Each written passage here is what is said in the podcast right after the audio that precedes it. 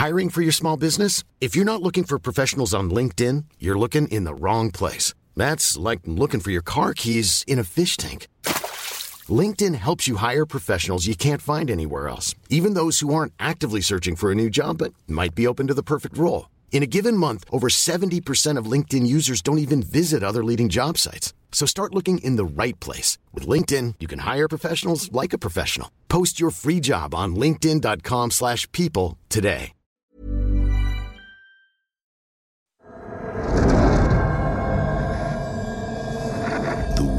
As we know it They must be destroyed. is no more. Cities are under siege. The land of the living has become feeding on human flesh. the land of the dead. If these creatures ever develop the power to think, to reason, We're all dead. I'm going to give the people what they want. One last Sensation, shock. Send them out in the streets to tell their friends how wonderful it is to be scared to Rivers death. protect us on two sides, I put up the fences to make it safe. and these fences go all the way across? both ways.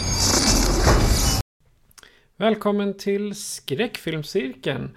Idag ska vi ut för att rejda hela städer och rensa butiker som kanske inte är tömda än. Allt för att gynna våra rika ägare i vår sista boning ute i världen. Samtidigt börjar våra döda motståndare få mer intelligens än önskat. Vad ska hända? Vi ska prata om Land of the Dead från 2005, den fjärde av Romero-skapelserna i The Living Dead-serien.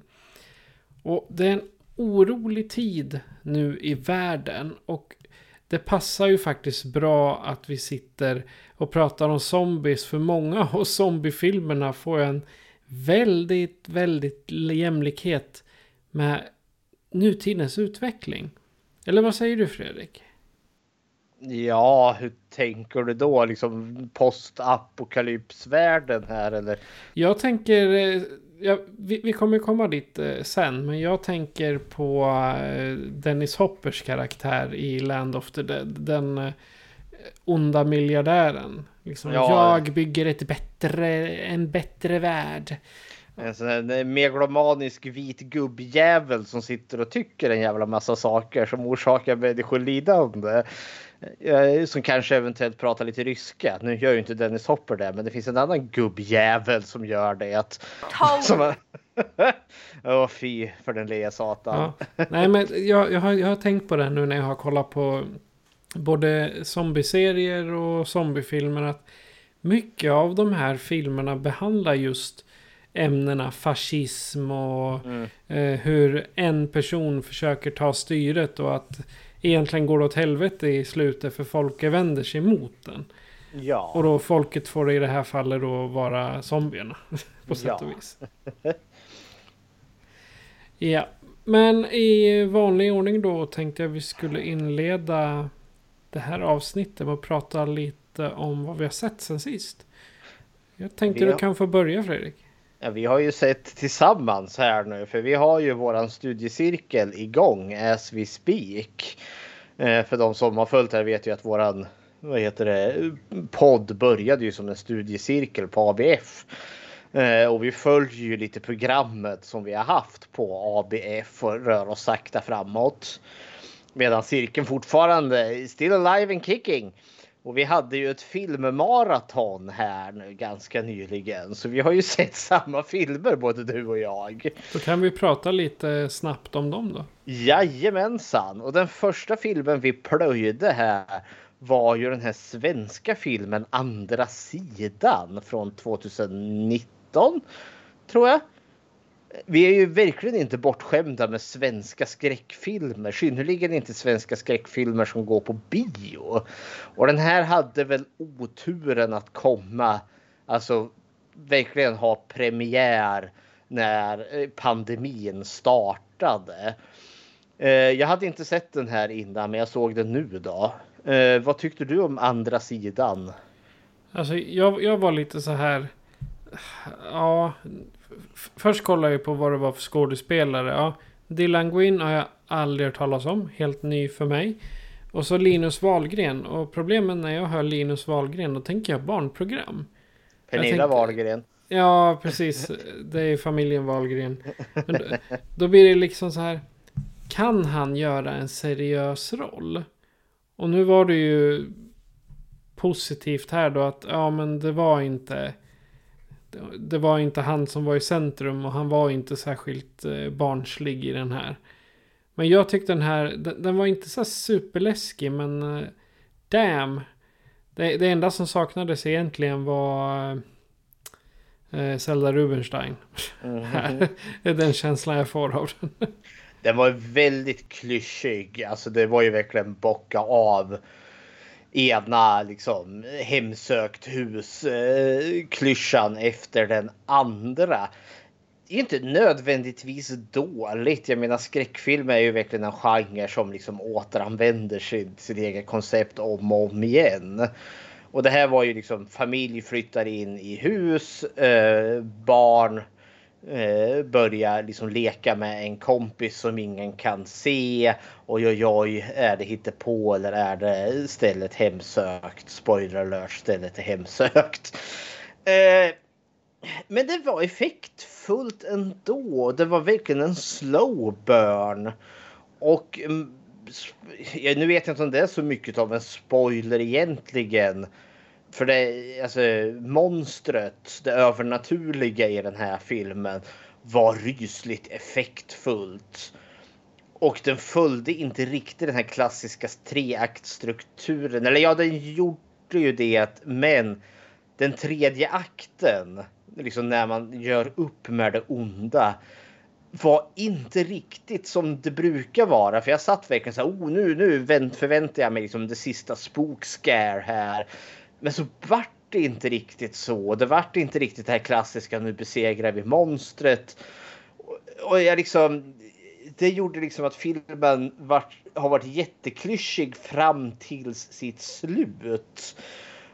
Men det funkade bra. Jag var glatt överraskad över den här filmen. Så den andra sidan får tummen upp av mig.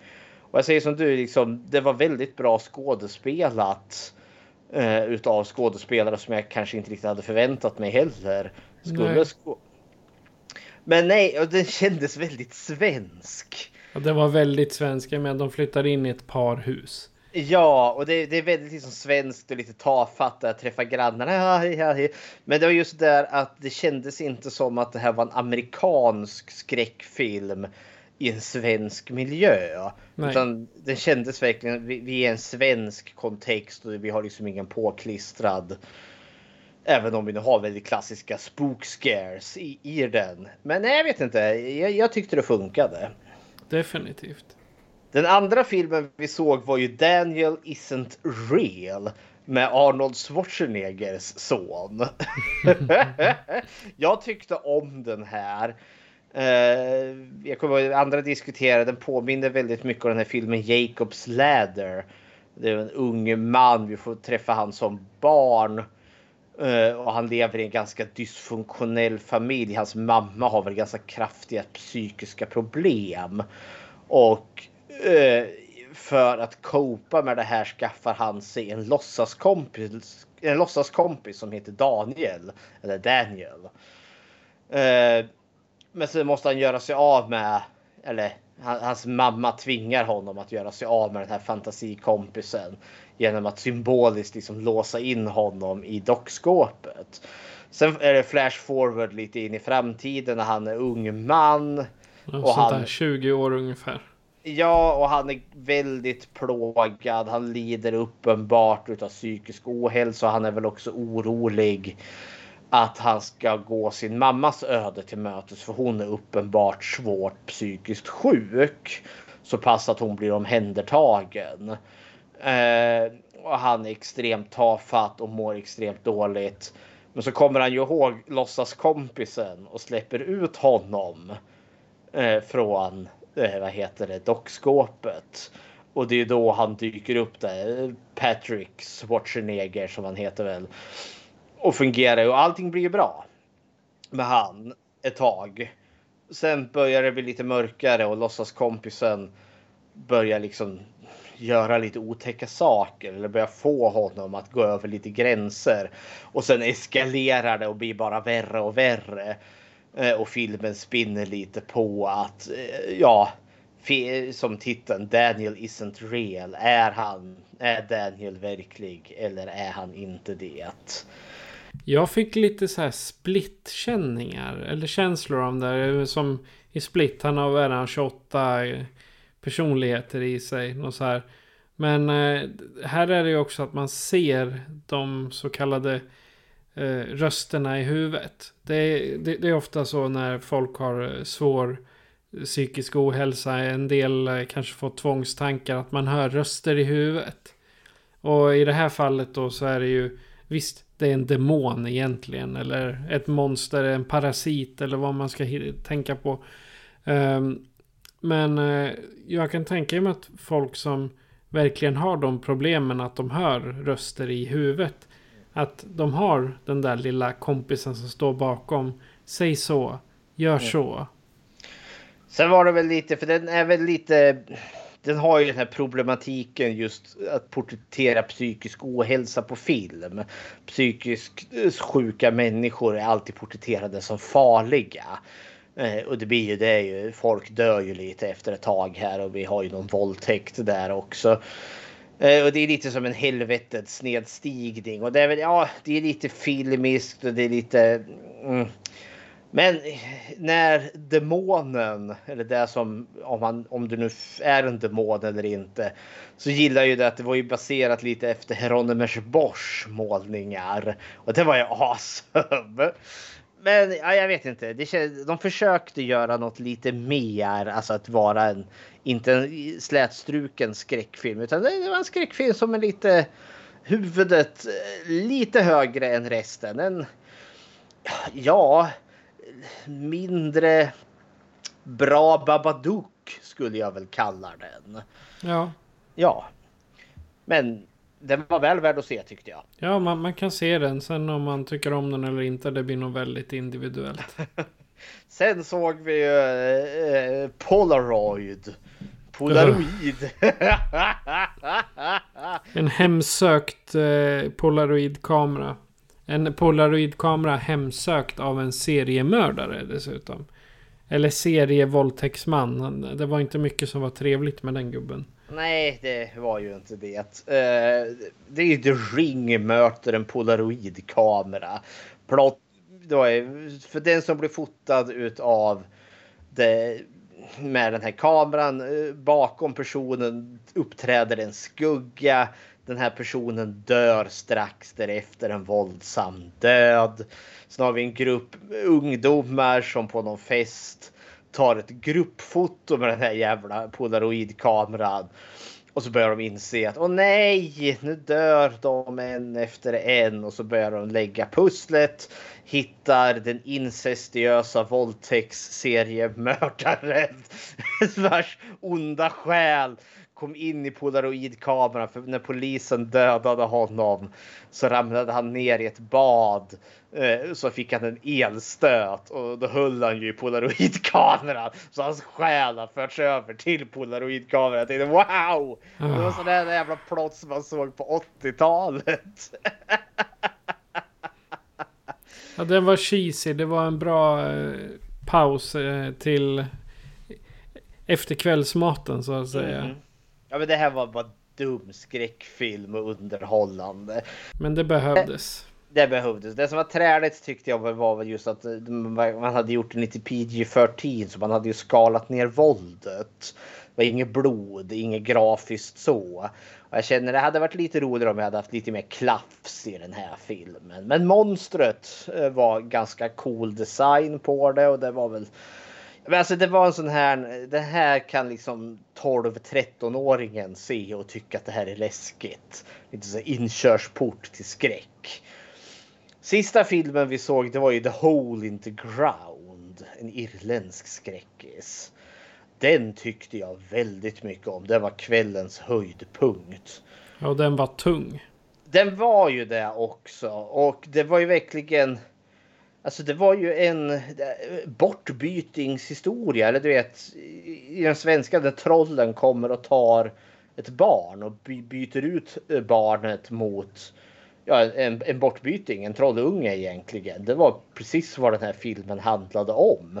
Fast med irländsk eh, folkmytologi eller folksaga till sig. Jag tyckte den här var stämningsfull som attsingens. Och den spann ju också väldigt på det längsta liksom att är, är mamman eh, Stämmer det att hon börjar misstänka att hennes barn inte längre är hennes barn? Eller är hon psyksjuk? Vilket kändes som att det var ett litet tema eh, vid de filmerna vi hade. Andra sidan spann också lite på det att eh, är huset hemsökt eller är adoptivmamma här eller styvmamma var det ju den. Är det hon som är knäpp? Daniel isn't real. Är, är, är eh, låtsaskompisen på riktigt eller inte? Eller är bara huvudpersonen sjuk? Uh, the hole in the ground var ju lite samma där. Är, är barnet en bortbyting eller är, har mamma förlorat greppet om verkligheten?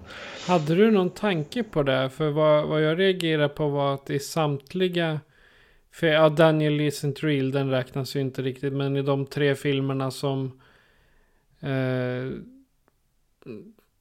Polaroid, eh, vad fasen hette den första? Nu tappar jag på andra sidan och, och The Hole in the Ground. Båda de var det ju kvinnliga huvudrollsinnehavare och kvinnliga hjältar. Var det någonting medvetet du gjorde? Nej, jag valde bara filmer jag inte hade sett. så, så blindköp jag hade gjort. liksom gått in, nej men nu var det billigt på CD-ON här och nu köper vi lite skräckfilmer. Nej men sen är det ju som sagt, vi för ju vår lilla tes där om kvinnlig representation i film. Skräck har ju alltid varit de som har haft mest kvinnor i huvudroll. Så det, det är nästan så att jag tyckte liksom Daniel isn't real var liksom en kul avstickare för då hade vi en man i huvudrollen. En ung liksom plågad man istället för en plågad kvinna där då. Ja. Så det, det kändes lite udda. Men The Hole in the Ground. Jag kan, den var min höjdpunkt. Jag tyckte den var fantastisk och den spinner verkligen på den här bortbytingsmytologin. Eh, fast på Irland. Men av de fyra filmerna då var The Hole in the Ground dina, din favorit? Gud ja. ja. Jag, den kom bara tvåa för mig. För jag var ja. faktiskt eh, på andra sidan var faktiskt den jag var mest nöjd med utav dem. Mm -hmm. Men men. Eh, om du är redo Fredrik så kanske vi ska ge oss av och tjäna ett gäng rika knösar. Och slåss mot de intelligenta döda. döda. Så jag, jag gjorde en sån här, när jag, när jag skrev manuset hit. Så alltså inledningen, jag har lite korta stick som jag skriver. Det gjorde jag med eh, röst, eh, så här eh, text, speech to text. Så att jag läste in det med rösten och Word skrev av det åt mig. Så jag ska göra den här, det här avsnittet lite roligare och läsa hur den här sticket in till trailern hade låtit om jag inte hade redigerat det. Och så Fredrik, är du redo att ge dig av till att tjäna rika knösar och slåss mot intelligenta flervanden döda? Det blir lördagslunch då, så då ger vi oss av till en Doft Dead från 2005. Och än en gång regisserad av George Rom Hero. Och här kommer en trailer.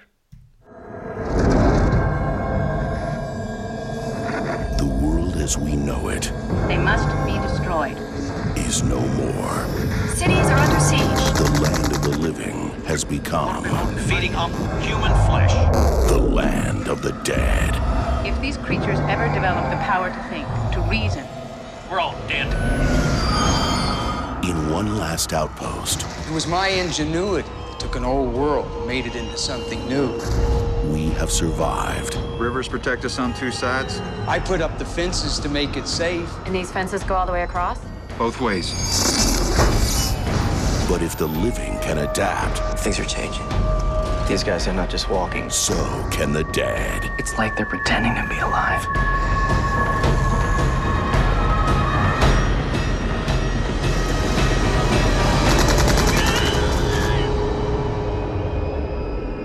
mindless walking corpses.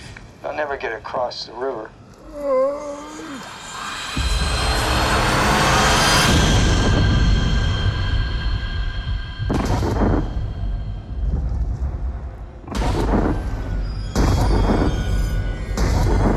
They're moving toward the city. There's nothing there, man.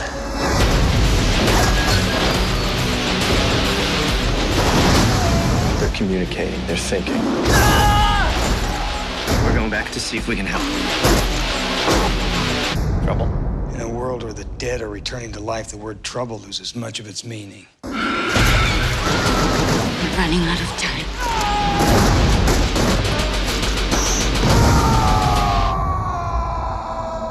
George A. Romero's Land of the Dead. Zombies, man. They creep me out.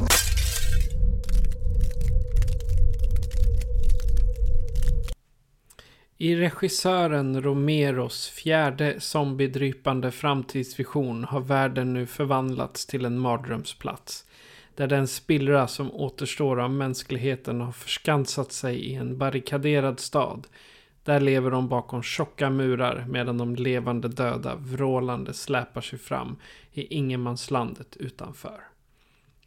Det är plotten på Land of the Dead från en DVD-skiva. Och jag tyckte språket på den där plotten var ganska kast. Men kort och gott, alla har gömt sig i en eh, skyskrapa med en massa döda springande runt om.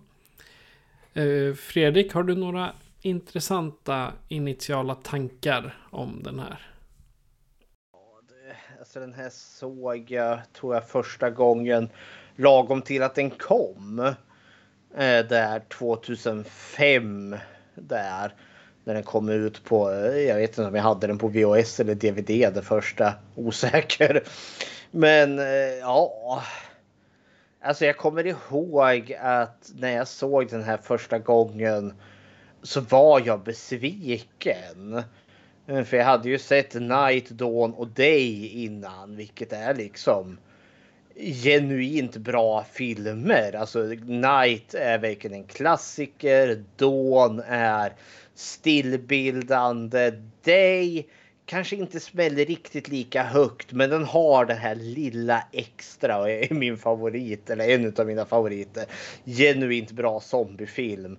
Så kom vi till den här som bevisligen bara man ser den är nog liksom den mest påkostade av hans filmer. Men ja, jag kommer ihåg hur jag liksom tyckte att ja du. Hej hopp.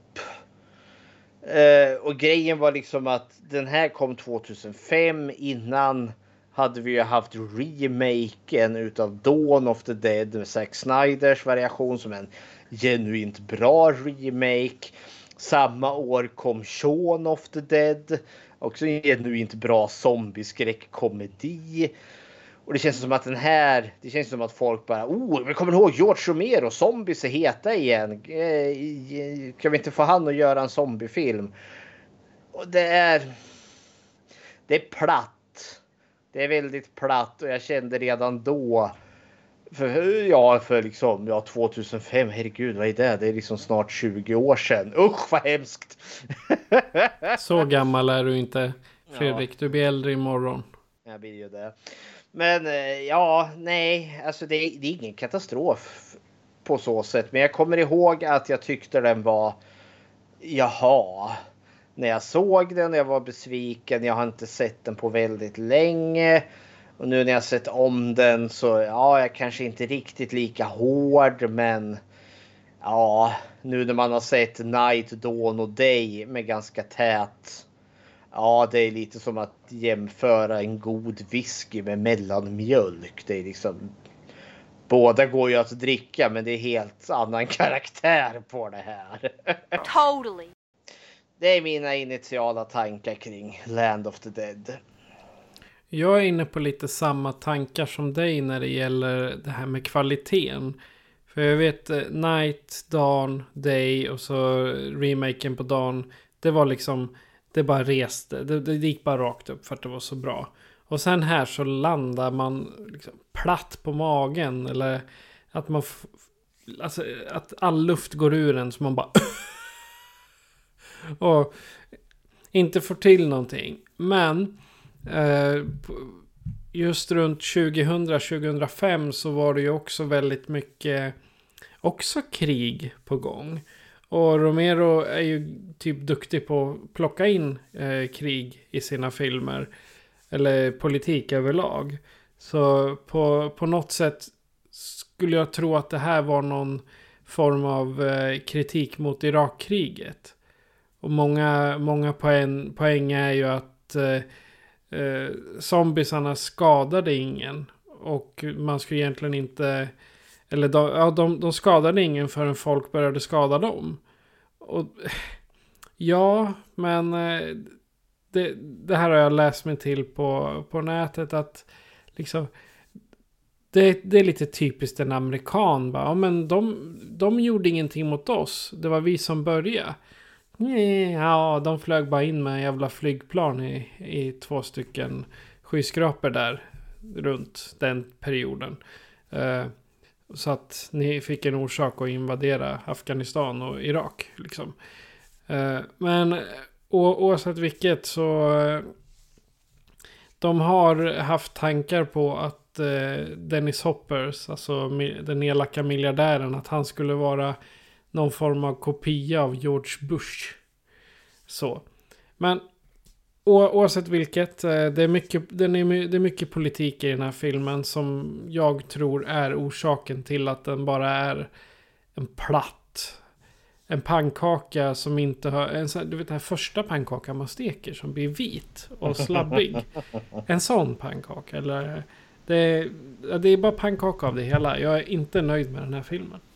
Ja, om man nu ska spinna vidare på just det här med just det här med att George Romero har bakat in samhällskritik och lite Alltså det finns lite djupare mening bakom hans filmer. Alltså i Night Off där är det ju egentligen alltså hans filmer, alltså det som är lite spännande med att se dem upp till hit är ju nästan att varje film har ju varit liksom en bra representation för det decenniumet det var gjort i. Den första är ju gjord 68 och det blir ju så väldigt tydligt i den med just segregationen, eh, rasismen som fanns i Amerika och fortfarande finns, men som var verkligen en het potatis då, Martin Luther King och hela konkarongen där. Och det var egentligen mest bara av en slump i och med att vi hade Ben där då, den mörkhyade mannen i huvudroll eh, Dawn är ju gjord på 70-talet och det är då liksom det är sån här kommersialismen, storvaruhusen har liksom dykt upp och liksom man börjar liksom handla, handla, handla och det finns liksom en medveten strategi med det. Och liksom, ja men vilka är zombiesarna i det moderna samhället? Jo, det är konsumenterna som liksom stönar omkring på köpvaruhus. Uh, Day är ju gjord på 80-talet och där skulle man ju kunna liksom hävda att det handlar om liksom misstro till auktoritet. För det är ju liksom ledargestalterna där, Colonel Rhodes och Dr. Frankenstein. De är ju tokiga och man har liksom ingen respekt för sina överordnade och man bör inte ha det heller för de är ju tokiga. Och att det kanske finns lite den här kalla kriget spänningarna. Man har eh, liksom det här med kalla, hårda, cyniska eh, Reaganomics där man verkligen liksom slår på den som ligger ner. Eh, men ingen av de liksom, filmerna slår det här i huvudet på mig med så övertydliga budskap. Land of the Dead. Den är ju verkligen som du säger i 20, tidigt 20-tal. Vi har Bush, vi har haft 11 september, vi har kriget i, i Irak som ett synnerligen ja, orättfärdigt krig, precis som det som vi har nu i Ukraina. Men här det är så övertydligt. Ja, det handlar om klass. Eh, de rika som lever på de fattiga. Oj, vad de rika är hemska och onda sitter där ploppeli-plopp. Medan de fattiga får inte vara med för de är fattiga och inte vita. ha vi är så onda så. Ploppeli-ploppeli-plopp. Och jag känner... Åh. Det är så övertydligt i den här filmen. Att liksom, där de andra liksom kanske var liksom mer subtila, där är liksom som kan tolka in, så slår verkligen Land, Land of the Dead mig i huvudet med sitt budskap. Och mm, det gör den ganska platt. Men en pannkaka. En pannkaka, en inte gyllen, gyllengräddad pannkaka utan den här vita pannkakan. Ja. Gjord på lättmjölk. Gjord på lättmjölk. Fortfarande god att äta men den här gyllenbruna pannkakan är ju lite bättre ändå. Ja. för jag, jag tänker, nu, nu låter vi ju väldigt negativa här för jag tänker inte säga att det här är en pissdålig film. Nej, nej, nej. Men det är ett kliv ner, ett ganska markant kliv ner. Och jag vet inte hur mycket som gör att jag kanske är extra besviken just bara för att vi har George Romeros namn på den här. För det är han som har skrivit och regisserat den här filmen. Och jag kanske satt och förväntade mig mer. Jag har förväntat för mycket. Och Romero kanske är lite gammal och trött nu. Men ja, ja, ja det, ja, det var ju kul och det finns bra effekter. Det finns stundom grejer som jag tycker är intressant i den här filmen. Men nej. Nej. Okej, okay. men eh, vi kan ju köra som vanligt då och inleda med eh, våra karaktärer. Ja. Eh, har du gjort någon lista på sådana som är ja. värda att nämna? För det är ganska det, många med i det, det här. Det är ju det, men ganska snabbt. Jag tänker säga det redan nu. Alltså väldigt många är ju så jäkla bland så att. Nej, jag har inte, vi, vi börjar med en av våra huvudpersoner och det är ju Riley. Eller Simon eh, Baker. Som skådisen heter. Och han är ju våran manliga hjältekaraktär i den här filmen. Och han befinner ju sig någonstans liksom. För vi, i den här filmen som sagt, vi, vi har ju en stadsdel eller en, ett kvarter som man har lyckats avgränsa. Där liksom, det är zombiefri zon och det finns en skyskrapa i mitten. Där liksom man har lyx och flärd. Där människor går i eh, de har liksom typ minkpälsar och liksom köper eh, vad heter det dyra saker. Det är gräddhyllan helt enkelt. Det är gräddhyllan och sen har vi folk då som bor eh, ja, på gatan i stort sett i karavaner och liksom står där och liksom värmer sig vid, vid tunnor som brinner. Arbetarklassen. Ja, arbetarklassen, typ liksom slavarna. Och så har vi soldater då såklart som sköter ordningen och säkerheten. Riley förstår vi att han är en sån som går mellan de här två världarna. För han är en sån där Mr Fixit. Eh, de behöver ju förnödenheter och sånt. Och då skickas han och hans manskap ut på att göra raids. Där man liksom då plundrar varuhus och apotek och sådana saker. Eh, och han har väl gjort det här ett tag nu och är lite trött på det hela och vill liksom lämna alltihopa. Eh, ja, vad finns det att säga om han är en good guy? That's it ungefär. Rättskaffens kille som har sett lite för mycket och som vill fly eller vill sticka därifrån. Han vill åka till Kanada. That's it! Jaha. Vad tycker du om Riley i den här? Alltså om jag, om jag ska vara ärlig. Jag, jag tittade på den här filmen i två omgångar. Mm. För första gången jag tittade, då somnade jag. Jaha, oj. Halvvägs in i filmen. För att det, det var liksom... Jag, jag tappade totalt. Jag kunde inte hålla ögonen öppna för det var så tråkigt. men det, han, han är en sån extremt ointressant hjälte. Alltså han är verkligen good guy. Ja, men han, är, han bara är liksom. Det, ja. han, han gör inga... Hade han varit den här som springer runt och räddar folk eller som eh, mördar mycket zombies eller vad som helst, fine. Då hade jag liksom kunnat ha min, mitt intresse på honom. Men det var liksom ingen av karaktärerna som var den personen. Det var liksom ingen att heja på. Det, då blir det bara en enda stor sörja. Och är det så att man är trött. Då åker ögonen igen där. Så är det när man blir gammal. Men han, han, känns verkligen som, nu, nu, nu är ju den här lite före The Walking Dead. Men alltså han känns som att han är en typ Rick Grimes fast light-variationen. För Rick Grimes är ju en sån, eh, visst heter han, heter han så, Rick? Ja. Ja, Eh, han är ju riktigt så he, he, alltså helyllekille. Eh, men vi får ju liksom, eh, för han, han vill ju verkligen göra eh, på det rätta sättet och han liksom anstränger sig. Men så får vi verkligen se han gå igenom de här olika faserna och liksom, eh, han får det lite svårt här i livet och liksom man ställer. Det komplicerar sig en hel del. Men han, alltså eh, Riley är verkligen liksom ja, men en hedersknyffe och bara mellanmjölk hela vägen och det är inte skådespelarens fel. För jag känner bara att den här karaktären är pisstråkig skriven. Alltså Baker har inte fått någonting att jobba med. Nej, Om man gud, tänker nej. på hans tidigare jobb. Man, han är med i eh, The Mentalist. Där hade han nu typ 8-10 år som Mm. huvudrollsinnehavaren. Och den nissen är ju riktigt karismatisk. Ja. Eller i Djävulen bär Prada. Där är han ju också faktiskt en ganska intressant karaktär. Så han, själva Baker i sig kan ju spela intressanta karaktärer. Han kan agera. Men jag tror att manuset den här gången var så... Uh, Ja, men det, är, det, är ju det är ju lövtunt här. Jag tänker vi kan väl ta upp hans kollega Charlie. Heter ju han. ja, eller Robert Joy. Ja.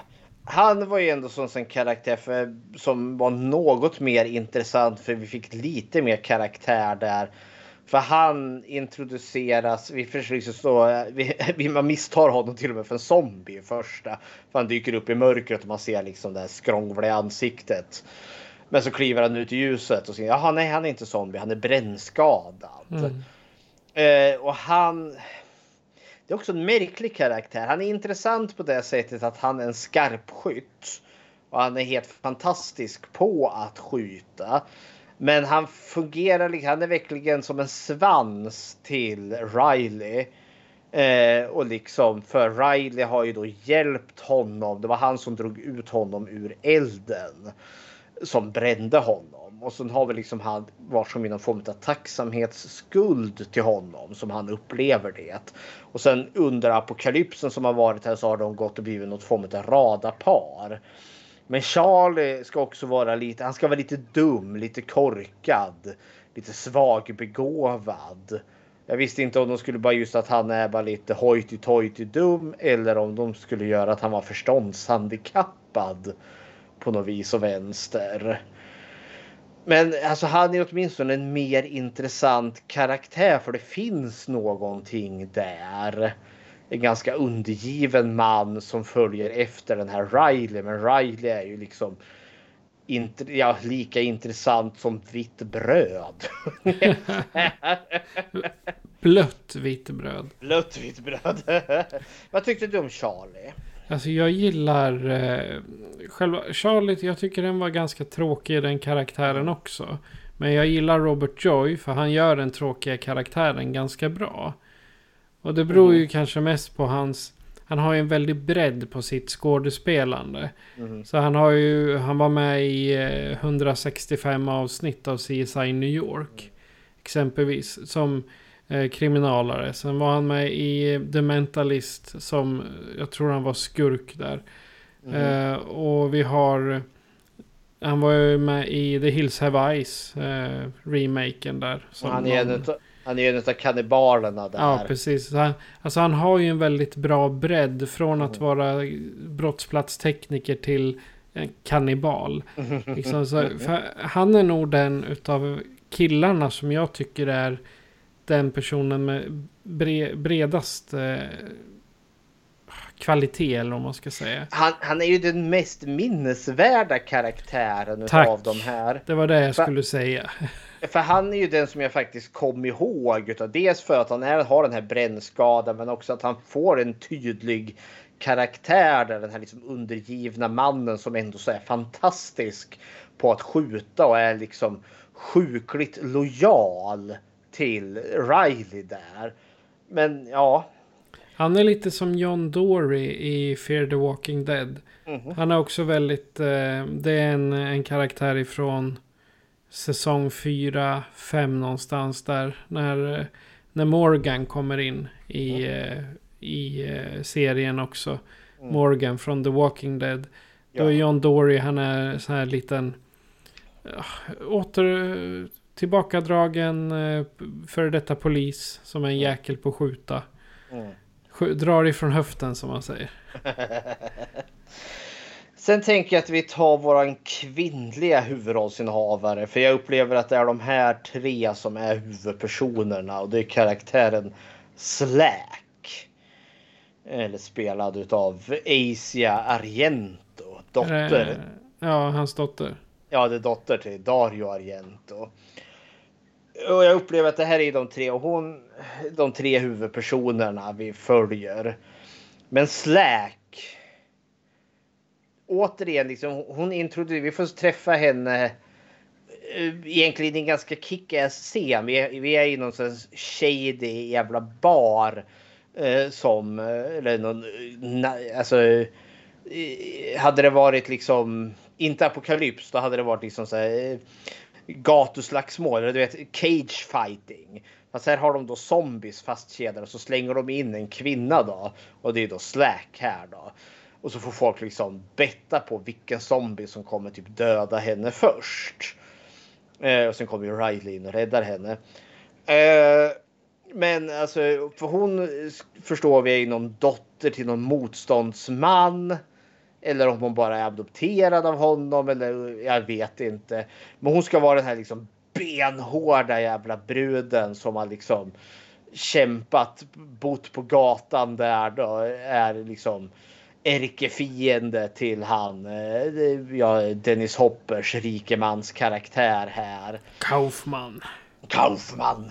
Eh, men blir ingenting av det här utan istället så blir liksom också hon som något väldigt anonymt bihang till Riley som också är liksom enormt ointressant. Hon springer omkring med ett automatvapen och skjuter lite zombies. Men hon blir inte ens kärleksintresse för eh, Riley.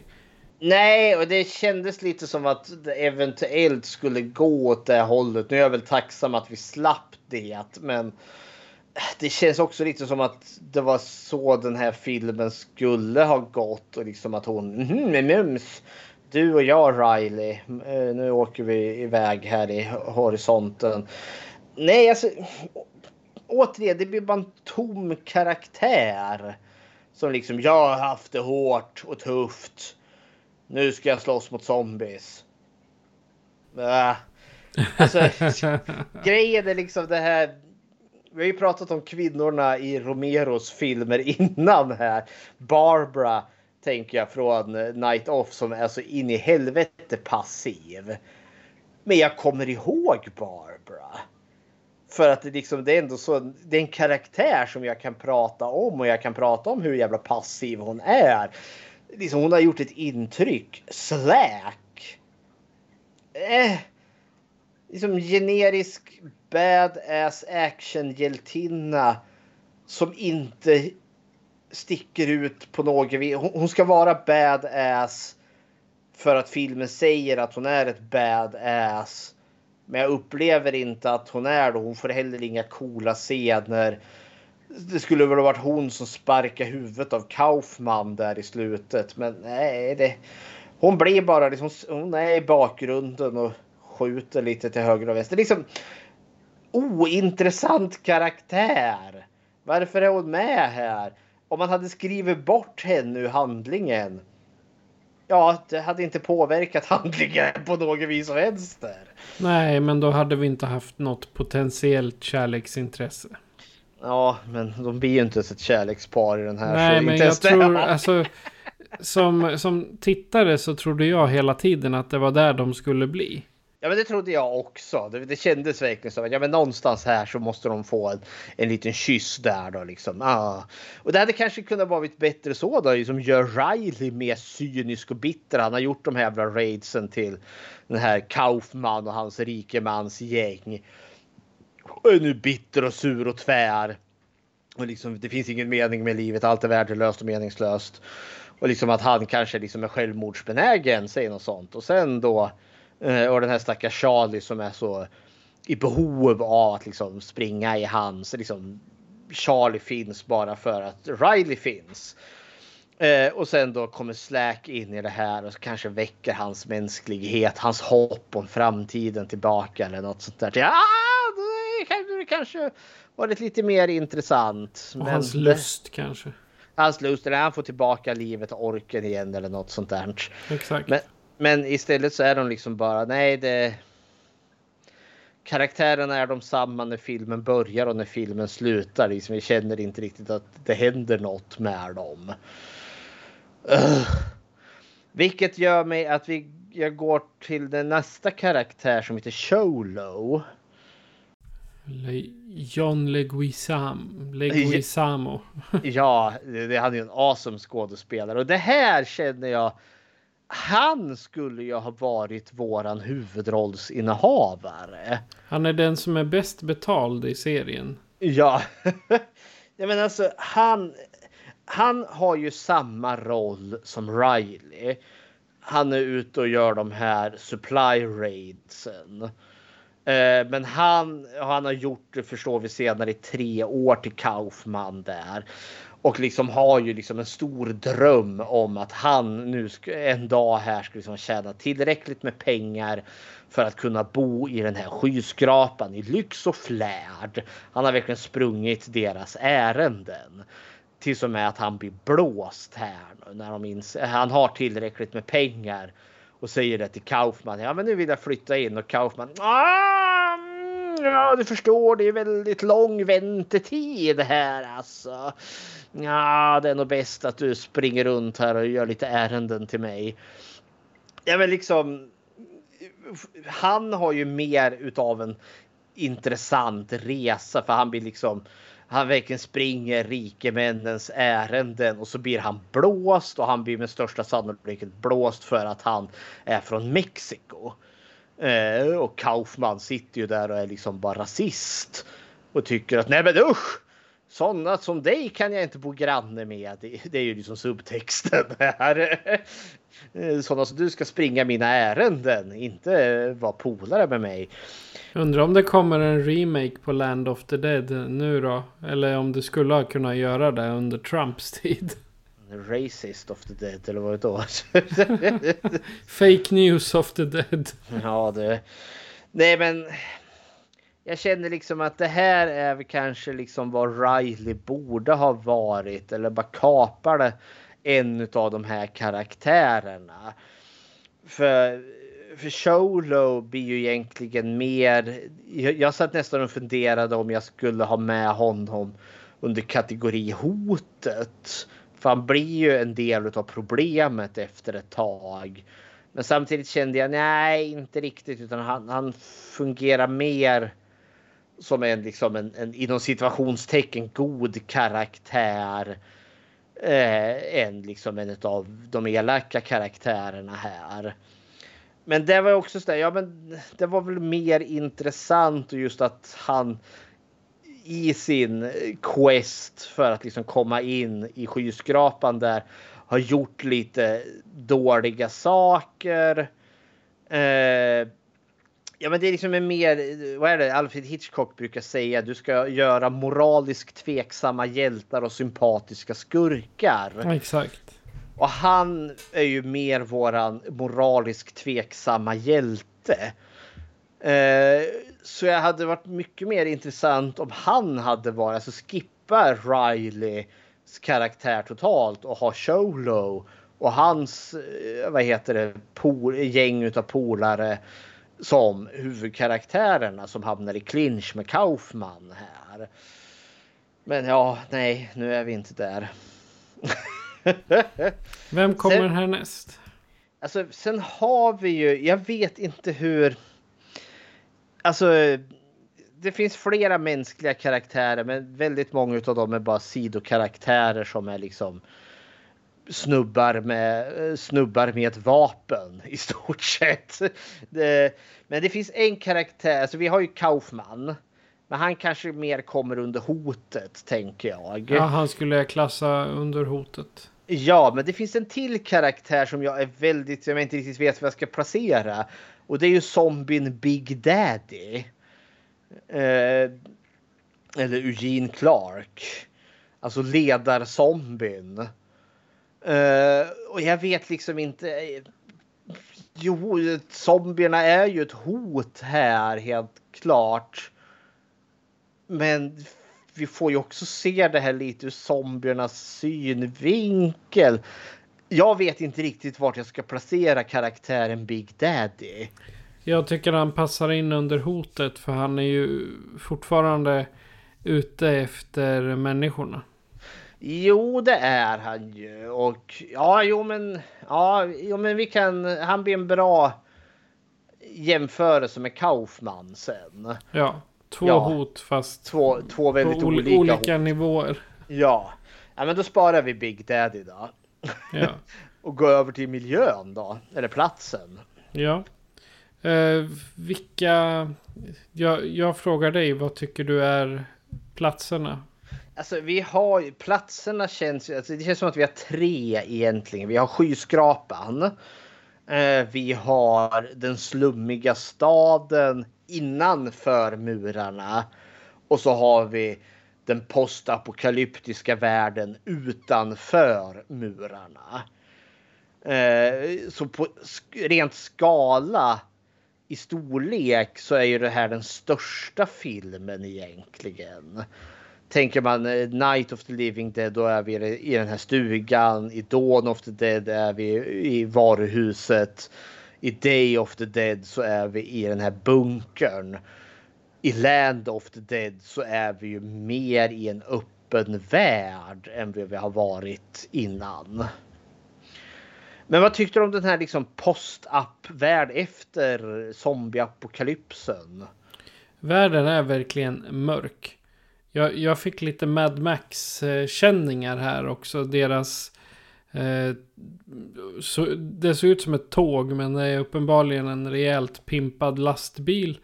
Med massa him en himla massa vapen i. Jaha, tänker du på Dead Reckoning? Ja, Den här exakt. stora krigslastbilen de Ja, jo. ja det är, just att se den gjorde det verkligen mera apokalyptiskt än vad det egentligen är. För det, det är verkligen att de behöver ha det skyddet för att hålla zombierna borta. Upp. Fortfarande så är zombierna så pass starka att det kan bli svårt att ta koll på dem. Ja, men den Dead Reckoning, våran stridslastbil här. Alltså den gillar jag. Det är en sån där som sticker ut lite i den här filmen ändå. Men också ett litet av ett science fiction element. För jag köper verkligen den här Mad Max. Alltså äh, liknelsen där. För jag vet ju i, i remaken och Dawn of the Dead där bygger de ju också lastbilar.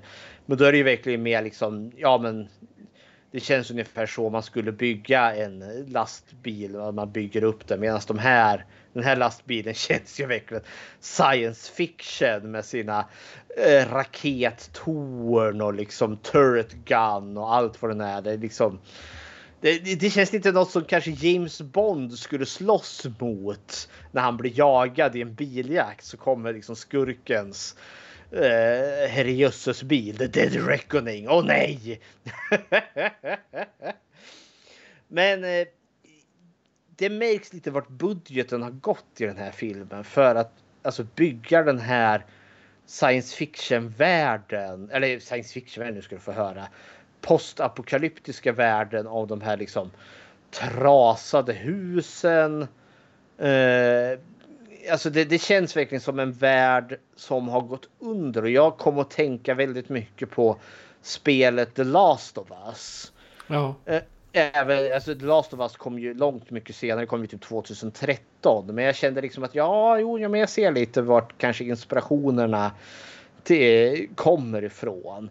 Och det är snyggt värre. Det är jävligt snyggt värre. Ja, alltså själva, sj- själva utsidan har de ju lyckats med väldigt bra. Att det är verkligen dött. Ja, och det, och det är lite så jag föreställer mig liksom, inte vet jag, tio år efter zombieapokalypsen eller något sånt där. Exakt, det ska inte vara över natten som Nej. hela samhället bara kollapsar över en natt för att det blir en zombie outbreak. Nej, och jag, jag men det är verkligen... Alltså det här, mänskligheten har ju på något vis och vänster överlevt. Om man nu ska jämföra med de andra filmerna, för då är vi ju mitt uppe i apokalypsen. Uh, och ja, det är snyggt också. Alltså jag förstår att vi är väldigt mycket i studios och liknande. Ja. Men det ska jag ge den här filmen att många gånger så känner jag liksom att det känns autentiskt ändå. Jag känner inte riktigt att jag är i en kuliss. Även om jag säkert, vi säkert många gånger var i kulisser. Typ alla gånger de är i lastbilen ser man att det är kuliss. Ja, det förstås, det köper jag. Men jag tänker alla utomhusmiljöer liksom. Ja. De hade vi... en, en hel del vad gäller utomhusmiljöer och filma. För de filmade i, i flera, flera städer. Uh, ska se, de var i Ontario, Brampton, Pittsburgh, eh, Ontario, Mississauga, eh, Brookfield Bay Street, Monroeville, Cherry Street och Downsway Perk Studios. Så de var liksom om vartannat i Philadelphia, om, vartannat, nej, eh, om vartannat i Pennsylvania, om vartannat i Ontario. Så att han, han säger att han vill till Kanada och liksom bara Du är där redan din idiot. så, du kan kliva ut ur scenen så varsågod nu. Nu har vi dig i Kanada. Hej, jag Ryan Reynolds. Recently, I asked Mint Mobiles legal team if big wireless companies are allowed to raise prices due to inflation. They said yes. And then when I asked if raising prices technically violates those onerous two-year contracts, they said, what the f*** are you talking about, you insane Hollywood ass?" So to recap, we're cutting the price of Mint Unlimited from $30 a month to just $15 a month. Give it a try at mintmobile.com slash switch. $45 up front for three months plus taxes and fees. Promoting for new customers for limited time. Unlimited more than 40 gigabytes per month. Slows. Full terms at mintmobile.com. I'm Sandra, and I'm just the professional your small business was looking for. But you didn't hire me because you didn't use LinkedIn jobs. LinkedIn has professionals you can't find anywhere else, including those who aren't actively looking for a new job, but might be open to the perfect role, like me. In a given month, over 70% of LinkedIn users don't visit other leading job sites. So if you're not looking on LinkedIn, you'll miss out on great candidates like Sandra. Start hiring professionals like a professional. Post your free job on linkedin.com/people today. Uh, för det här uh, köpcentrumet, det är från Kanada, är det filmat. Men centrum, det är från Philadelphia. Ja, ja, ja. Nej, men sen, eh, sen är det väl liksom skyskrapan är vi ju. Fiddlers Green som den heter. Det här liksom. Och det, det, det är en kul kontrast till den här liksom post-up-världen. Så är vi plötsligt i den här skyskrapan som verkar liksom varit orörd utav apokalypsen här. Där det verkligen är liksom polerade marmorgolv och det är liksom det är ljus och det är upplyst och det är liksom eh, jag hade lite svårt att köpa liksom att hur kan man liksom ha den här flärden i en sån här apokalyptisk värld? Alltså en fråga jag, eller en fråga, en tanke jag har där är ju att om det nu har gått x antal år sedan själva apokalypsen väl drog igång, samhället gick under. Vi är i USA och det finns ju hur många miliser som helst. Så jag menar, det räcker ju att någon av de här rika nissarna har anlitat en milis som personskydd. Så bara, ja men vad bra, då kan ni skydda hela skyskrapan åt oss sen. Ja, sen i det här världsbygget, visst jag kanske kan köpa det till en början, men på något vis och vänster så har de ju bevarat någon form av ekonomi. För det har ju liksom känts i de andra filmerna, så ja men det är värdelöst för samhället har gått under. Dawn of the Dead har ju en mer briljant scen när de är där i varuhuset och så hittar de en kassalåda som är bara full med pengar och så står de och tittar på varandra och så säger de You never know. Ja, jag vet liksom. Ja. Och så samlar de på sig pengarna. Men bara den repliken säger också ja men pengarna är nog, alltså är ju värdelösa. Men tänk om samhället kommer tillbaka, då kan pengarna bli värdefulla. I den här så känns det som att världen aldrig tog slut där. Jag känner att man hade kunnat behövt spunnit lite på det här liksom den samhällsstruktur som har byggts upp här då pengar fortfarande faktiskt har ett värde. Men, Men frågan är ju här då att det är just inom det här området. Eh, det blir, ja, det blir ju staden som de kontrollerar där. Att det är inom den pengarna används för att istället för att ha byteshandel. Jag menar här du får min eh, tuschpenna mot att jag får ett tuggummi utav dig. Istället för det så får alla betalt, alla tjänar pengar och så är grejerna värda pengar istället. Ja, men det känns som att här borde ju liksom valutan vara liksom mat, vatten, medicin.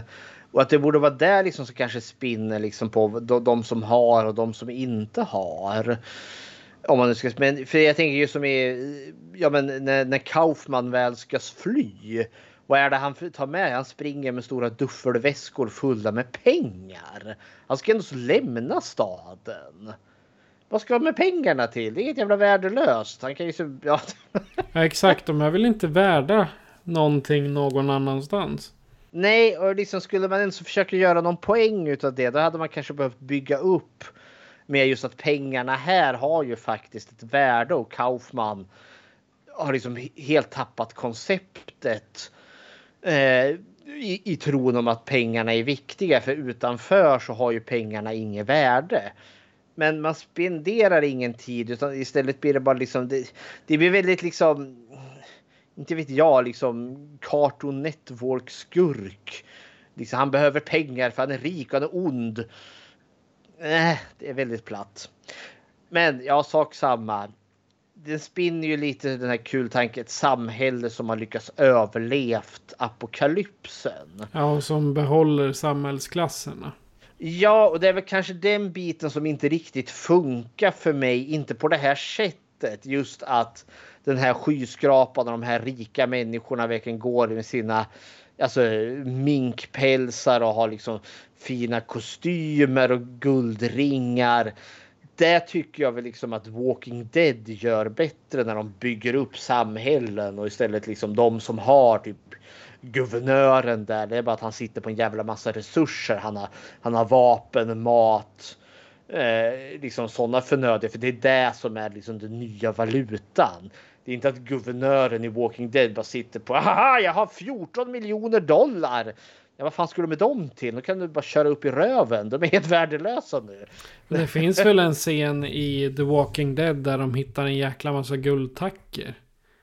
Ja, det är, jag, jag kommer inte ihåg vilken säsong eller, vad, eller om det kanske är Fear the Walking. Ja, de hittar guldtacker och de, använder, de bara låter dem ligga. Ja, men det, det, det är mer briljant för liksom ja, guld i en annan värld så var ju pengarna liksom. Hade jag liksom kunnat levt ett liv i sus och dus. I zombieapokalypsen kan jag inte leva ett liv i sus och dus med guld. Nej, de är helt, det är helt värdelöst då. Ja, det är ju det.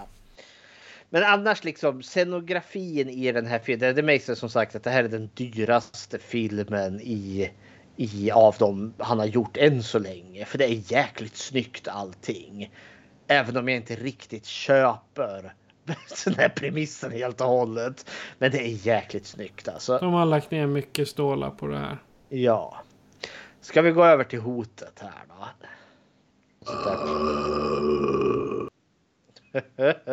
Zombie-Ulf där. ja. Det får eh, låta oss audi, audialisera eh, hotet. Eftersom det, det, går inte att visualisera så då får vi audialisera. eh, hotet, ja. Zombierna såklart är ju det stående hotet. Eh, det är ju alla de här filmerna. Men här känns det ju mer som att det är människorna som är det stora problemet. Ja, det är överklassen. Alltså nu säger jag överklassen. Det, det vill säga mm. de de så kallade rika i tornet som är de som utsätter de personerna som inte bor i tornet för fara. Ja men så är det ju. Kaufman förstår vi, det är han som styr stället. Han bor spelad av Dennis Hopper där. Eh, liksom sitter högst upp i skyskrapan i penthouset där. Och vi förstår också liksom att tydligen så håller han, har han gjort sig av med folk som är obekväma på ett eller annat sätt. Han skapar den perfekta världen. Ja, och jag känner att vi hade kanske behövt utveckla det mera. För man, jaha, vad behöver han avliva folk för i den här världen? Alltså det, det är sånt här som fattas lite. Men Kaufman är ju då fascistledaren, den, ri, det rika svinet som liksom, jag är den som dikterar alla villkoren här. Jag är rik, jag sitter här och röker mina cigarrer i min dyra fina kostym och så dricker jag dyr alkohol här då. Eh, för att liksom visa att jag är hur dekadent jag är och alla ska liksom lyda mig. Och han har liksom hemliga poliser och allt vad det nu är. Eh, men jag vet inte, det, det, är ganska tråkigt allt det här. För jag känner liksom att hade man liksom velat gjort, för det blir så enkelt att göra liksom den onda rika gubben till hotet här. Istället för att liksom kanske komplicera, liksom visa hur jävla meningslöst allting är. Liksom folk som tjänar honom, varför gör de det? Eh, det känns som att det finns grejer som man skulle kunna göra med, med det här konceptet som man bara slarvar bort. För han blir en sån slätstruken liksom han är verkligen evil corporate guy fast i en zombievärld. Där. Ond slipsnisse. Jag skulle kunna eh. tänka mig att han är Donald Trump. Ja. Den onda ledaren. Och istället för att säga You're fired så I shoot you. Mm -hmm. Ja, men det, de målar ju också upp honom lite som någon form av gangsterboss. Att liksom, det finns ingenting som in, händer i den här staden om inte han har beslutat. Exempelvis Slack, AC Argentos karaktär. Vi förstår ju att eh, han har ju liksom beordrat att hon ska hamna i den här cagefighten med zombisarna. För att hon är en obekväm eh, person i, i någon form av växande rebellgrupp i underklassen. Så då har han liksom sett till att hon ska avlivas där då. Eh, I den här zombiefighten. Eh, så liksom han, han blir någon form av gangsterboss egentligen vars eh, Eh, som har liksom tentakler i precis allting. Men det känns som att de sjabblar bort det lite också i den här filmen. För han blir mest han sitter där och röker sin cigarr och dricker sin, eh, sin alkohol och liksom är mest bara dryg. Jag, jag, som sagt, eh, som Hitchcock sa det, moraliskt tveksamma hjältar och sympatiska skurkar. Det finns inget sympatiskt med honom. Han är liksom... He does evil because he's evil liksom, det gör karaktären extremt jävla platt. Och ganska ointressant. Han är bara eh, dum. Ja men om jag jämför med förra Day of the Dead. Där hade vi ju Colonel Rhodes. Alltså eh, löjtnanten där som militären som bara kräver eh, att folk ska lyda. Uh, han är mer komplex just för att han är den här skrikande jävla galningen som bara kräver uh, liksom deras uh, lydnad för att han är löjtnant. Samtidigt tyckte jag han var lite comic relief där också. Ja, men han är mer liksom, han är inte sympatisk på något vis och vänster, men liksom han är en mycket mer minnesvärd karaktär än ond, rik, vit gubbe som är ond eftersom att han är rik. Det är liksom... Nja, nja, nja. Dennis Hopper är ju alltid trevlig liksom i, i, i bad guy-rollen. Men det här är också liksom en ganska underskriven roll. Det är liksom... Han hade inte så mycket att arbeta med. Om man Nej, inte han heller. Det är väldigt så här stereotypisk elak kille. Ja, bad Man saknade guy. den här lilla toppen. Ja. Det är alltså det, det här lilla syrliga som behövs för att man verkligen ska se att det här är en bad guy och han, han är verkligen bad guy. Ja, men alltså bad är ju, men han är ointressant. Ja.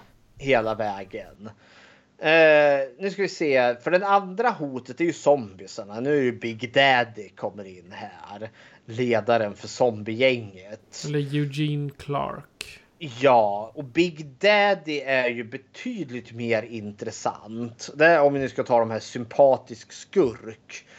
Eh, för vi förstår ju här att de, de här zombiesarna börjar ju bli mer lite som Zombie böb från Day of the Dead. De är ju, blir ju mer intelligenta.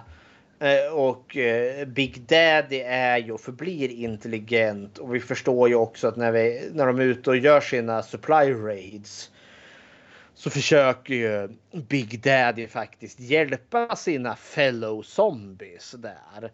Eh, han, och vi ser att han blir ledsen när andra zombies dödas. Eh, och Ja, alltså det var därför jag var lite så kluven vart jag vill placera Big Daddy och zombierna i den här filmen. Men visst, de tar ju livet utav allt och alla som kommer i deras väg. Så visst, de är ju eh, ett stående hot. Men filmen gör att vi ska liksom vara mer, alltså ha mer sympati för Big Daddy och zombierna i den här filmen. Zombierna är inte så anonyma här.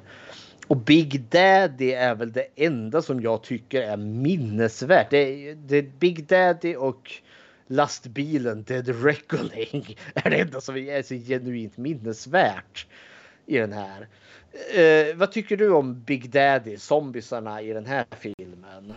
Det är som jag sa i introt att God damn, de börjar bli intelligenta. Mm -hmm. Det är riktigt farligt. Eh, men eh, vad jag ska ge den här filmen är att nu börjar sminket ta sig. Gud ja. Ja, för eh, nackdelen med de tre första är ju att de har i stort sett bara fått lite blått smink i ansiktet för att de är döda. Ja, Day nu... of the Dead hade ganska bra zombiesmink. Ja. Men inte i samma skala som den här filmen Nej, har. Land of the Dead är verkligen... Där har de lagt ner mycket tid på att göra zombiesarna bra. Mm -hmm. Det är ju man, man får vara glad åt det visuella. För eh, Anna, det här själva skådespelandet, skrivandet, det är liksom... Eh. Alltså det är ju inget fel på skådespelet, det är bara det att det är platt. Allting ja, jag, är jätteplatt jo, i den här filmen. Jo, äh, men jag, jag tänker mer de har inte möjlighet att skådespela Nej, så mycket för de får inget att arbeta med. Nej. Det är det jag tänkte. Nej, men av dem, eh, av alla vi har sett just nu så är ju specialeffekterna i den här. Det är ju top notch. Det är behållenheten i den här filmen. Det är det som gör att man kan titta på den utan att tappa fokus helt. Ja, nej, för vi är alltså det, det, Jag vet inte om vi ska börja gå in på slutord här, för jag vet inte om jag har så mycket mer hot att prata om i den här filmen. Nej. Eh, alltså för slutord till den här. Jag tänker liksom just att det är. Det finns ett kul koncept. Det är välgjort. Eh, det är välspelat. Eh, det är blodigt. Eh, allt det där. Men det är så jäkla platt allting. Det finns inte en bra handling här. Eller alltså, det, eh, de har lyckats. De har fått ett intressant koncept. Men det liksom är inget tuggmotstånd överhuvudtaget utan det, det är lite paint by numbers Och det är ganska tråkigt tyvärr. Väldigt slätstruket. Jag vet om det inte hade varit en Romero-film. Då hade den här kanske liksom varit lite mer intressant tänker jag. Lite ungefär som att Halloween 3, The Season of the Witch att den hade också kanske slagit lite högre om den inte hade hetat Halloween 3. Så hade kanske Land of the Dead slagit lite högre om det inte var George Romero. Jag vet inte, men samtidigt handlingen är platt. Det, det är ganska halvtråkigt, men det här är liksom så här, ja, öl och popcorn och en pizza med lite vänner där då som kanske gillar zombiefilmer. Ja, men då är det väl lagom kul för det är välproducerat. Men annars är det ganska, alltså jag har sett bättre zombiefilmer än det här helt klart. Vad blir dina slutord till Land of the Dead? Ja, nej men eh, nej, jag ska inte ha snarkande slutord.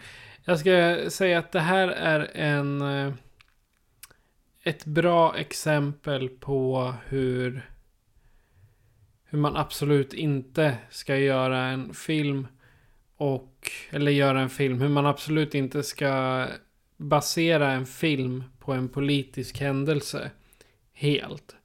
För det är i stort sett vad jag ser i den här. Det är Romeros anmärkning mot den politiska eliten och tyvärr så förstör det filmen. Det finns liksom inga komiska element. Vi har brist på färgade, på, på färgstarka karaktärer. Och det är brist på handling. Alltså. För att en som, i alla fall Romeros filmer, de har ju haft de här tre, tre delarna. Alltså introt, du har eh, eh Point of No Return och sen slutstriden. Här vet man inte riktigt när vilket är. För det kommer aldrig någon riktig peak. Att ja, nu är vi verkligen uppe på toppen. Vi har zombies runt omkring oss överallt. Och vi skjuter oss ut. Och sen så lyckas vi ta oss ut genom någon liten eh, springa där. Och kan fortsätta och göra en slutstrid storslagen. Det gör de inte i den här filmen. Utan jag tycker den är väldigt... Ja, lättmjölk. Eh, alltså det, det, är inte ens mellanmjölk det här. Det är lättmjölk. Och hade det varit för 20 år sedan då hade det varit gul mjölk till och med. Det vill säga vatten med mjölksmak. Så den är alldeles för... Nej, det, den är alldeles för lam för att vara underhållande. Mm. De andra filmerna har liksom haft tuggmotstånd till sig. De har det här som sticker ut. Det har inte Land of the Dead. Det är Nej. samtidigt inte dåligt men alltså jag, om jag ska jämföra med något så tycker jag om vi ska ta tillbaka Zack Snyder här. Vi nämnde ju Dawn of the Dead. Så är typ filmen Army of the Dead som är på Netflix. Ja, det känns. För det var också en ganska jaha film för mig. Och jag känner väl att Land of the Dead hamnar lite där också det är fortfarande inte jättedåligt, men det är inte bra heller. Och det är verkligen så här, ja. Tre av fem, två och en halv av fem kanske. Det, det finns liksom inte mycket som får mig att vilja återvända till den här filmen. Hade det inte varit för den här podden då hade det nog tagit ännu längre innan jag hade sett om den här. Så det, det är tråkigt att ha tagit den här utvecklingen, men ja. Hepp. Har du gjort något Bechteltest av den här filmen? Jajamensan. Eh, vi har ju, det är ju om kvinnlig representation i, i film. Och frågorna är ju tre. Eh, och då har vi ju eh, är ju ett. Finns det mer än två namngivna kvinnor i den här filmen? Eller två eller mer? Eh, två, möter de någonsin varandra? Och tre, om de gör det, eh, pratar om någonting annat än män. Och då har vi ju eh, AC Argentos karaktär Slack.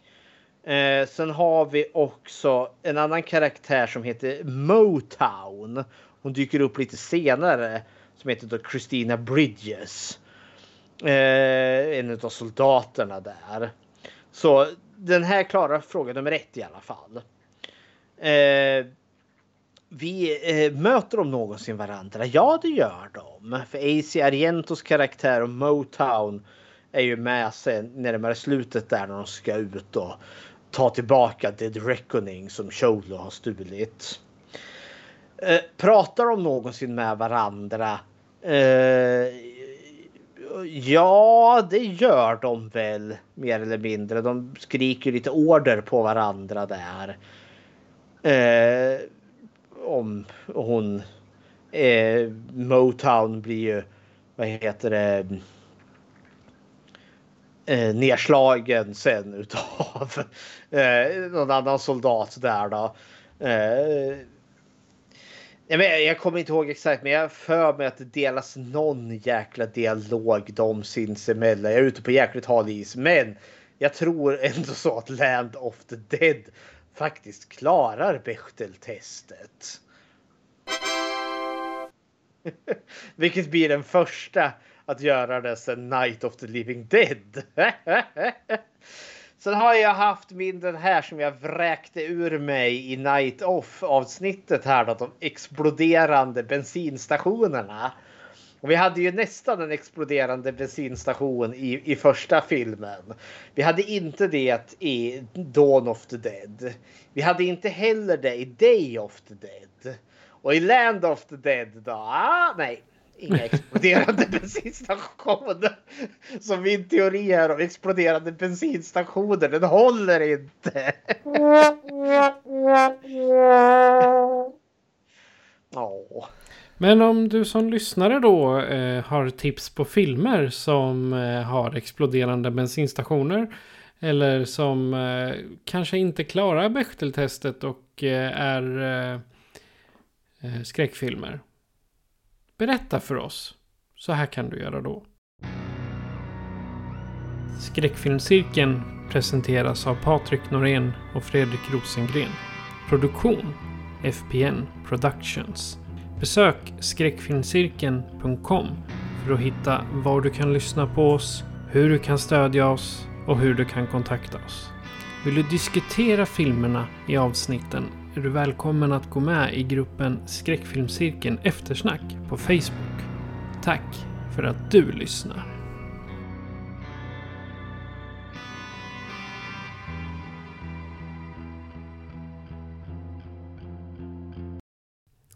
Och Fredrik, den döda serien fortsätter även i nästa avsnitt. Vilken eller vilka filmer bjuder vi på då? Ja, nu avslutar vi Romeros eh, zombiefilmer här med att göra en double bill där vi klämmer in båda hans två sista zombiefilmer här. The Diary of the Dead och slutligen The Survival of the Dead. Alldeles utmärkt. Eh, jag har eh, väldigt delade åsikter om de filmerna. Vilket jag även tror att den allmänna communityn har när det gäller skräckfilmerna som kom där lite sent. Men det kan ni höra mer om i nästa avsnitt som kommer om två veckor. Så är det. Men vi har väl egentligen inte så mycket kvar att säga då än att jag heter Patrik. Och jag heter Fredrik. Du har lyssnat på Skräckfilmscirkeln. Adjö på er. Adjöken.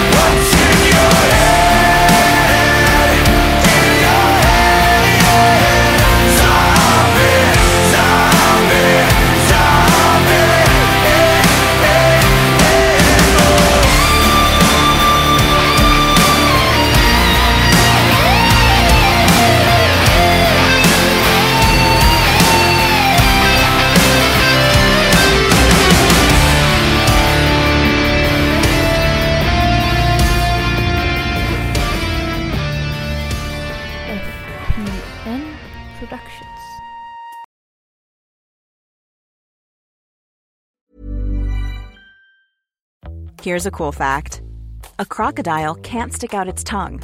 Another cool fact you can get short term health insurance for a month or just under a year in some states. United Healthcare short term insurance plans are designed for people who are between jobs, coming off their parents' plan, or turning a side hustle into a full time gig. Underwritten by Golden Rule Insurance Company, they offer flexible, budget friendly coverage with access to a nationwide network of doctors and hospitals. Get more cool facts about United Healthcare short term plans at uh1.com.